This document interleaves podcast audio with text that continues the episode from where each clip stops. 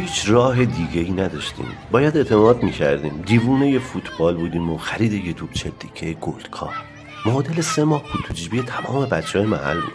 دختر پسرم نداشتیم و هر کی عشق فوتبال بود و فوت و فن بازی رو بلد بود شده بود عضو تیم. تصمیممون رو گرفتیم. هر روز تمام پول تو جیبیمون رو آدم سپاد کنکی میخریدیم. با تمام وجود گرسنه میموندیم. از خیر بستنی های هر روز میگذشتیم اما آدامس رو میخریدیم. می‌گفتن اگه چل تا پوست آدم سپاد کنکی رو بفرستی کارخونه جایزش میشه یه توپ چل تیکه من که هم خوشخط بودم هم انشای خوبی داشتم شدم مسئول این کار. هر روز پوستار از بچه ها می‌گرفتم مرتب می‌کردم و میذاشتم داخل پاکت نامه.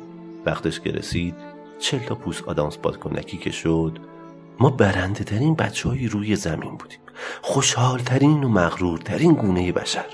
نامه بلند بالایی خطاب به رئیس کارخونه زمینه پوست آدامسا کردم و فرستادم. آتیش اشتیاق هر روز بچه ها رو دم در خونه ما که آدرس پستی مورد نظر بود جمع کرد مثل این خونه هایی که نظری می‌دادن ملت قابلمه به دست صف میبستن نظری بگیرن. جلوی خونهمون هر روز همون جوری. در رو که باز می‌کردم مثل بدبختا با چشای پر از امید منتظر بودن لب در کنم بگم جواب ناممون اومده. اما نیومده. پستچی رو آسی کرده بودیم. بند خدا اصلا انگار معذب بود میومد تو محله ما. از دور ما رو می‌دید آب می‌رفت. مچاله می‌شد نگاهمون نمی‌کرد. فکر می‌کرد اون نگاه نکنه ما هم نگاش نمی‌کنیم نمیریم سراغش. جواب نامه نیومد که نیومد. توپ ما نرسید و ما تنها تیمی بودیم که با توپ دلایه تمرین می‌کردیم. ناامید نشدیم. آدامس خریدن دوباره شروع شد و نامه نوشتن های منم ادامه پیدا کرد. محکم و استوار. اما بازم جوابی نیومد. جلسه اضطراری تشکیل دادیم. قرار شد من و داداشم فردا صبحش بریم دفتر کارخونه و مطالباتمون رو پیگیری کنیم. غروب شده برگشتیم خونه. بابام گفت جریان کارخونه آدامس چیه؟ منو میگی؟ چشام برق زد. انگار دنیا رو بهم دادن. سر تا پام شد هیجان. ذوق زده داد زدم. توپمون آوردن. بابا با آرامش همیشگی که موقع عصبانیت و جدیت داشت جواب داد نه. امروز از کارخونه زنگ زدم گفتم بچهتون دیوونه است. هر ماه چند تا آشغال آدامس برامون میفرسته میگه بهم توپ بدین. ببرینش دکتر. من ذوق و شوق ماسید رو صورتم. سر تا پام یخ کرد. اصلا یه جوری شدم. فکر کنم یه هفته بستری بودم از درد. روم نمی‌شد پامو بذارم از خونه بیرون. جواب بچه ها رو چی می‌دادم؟ اون همه امید اون همه ذوق و شوق اون همه سرمایه گذاری. اه دود شد رفت هوا. هیچ وقت فراموش نمی‌کنم امیدی رو که تغییر شد. آرزویی که سرانجامش تمسخر بود. وعده هایی که تو خالی بود. چقدر اون زمان دلمون تمیز بود. چقدر خوش باور بودیم. ده پنج شستی ها می‌دونم من چی میگم ها.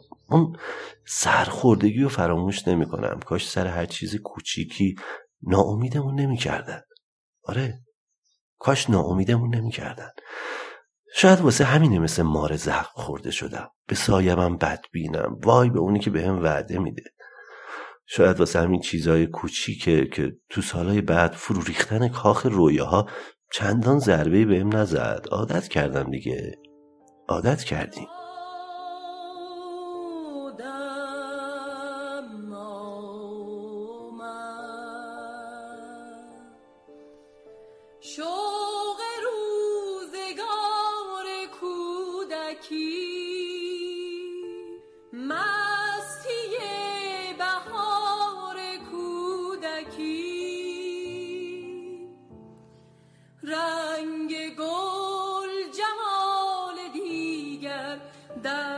چمن داشت.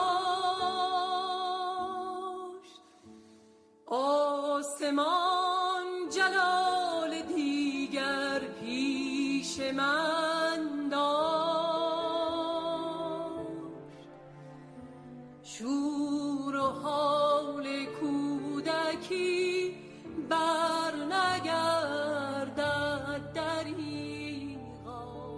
شما شنونده نا اپیزود سوم نارادیو بودید.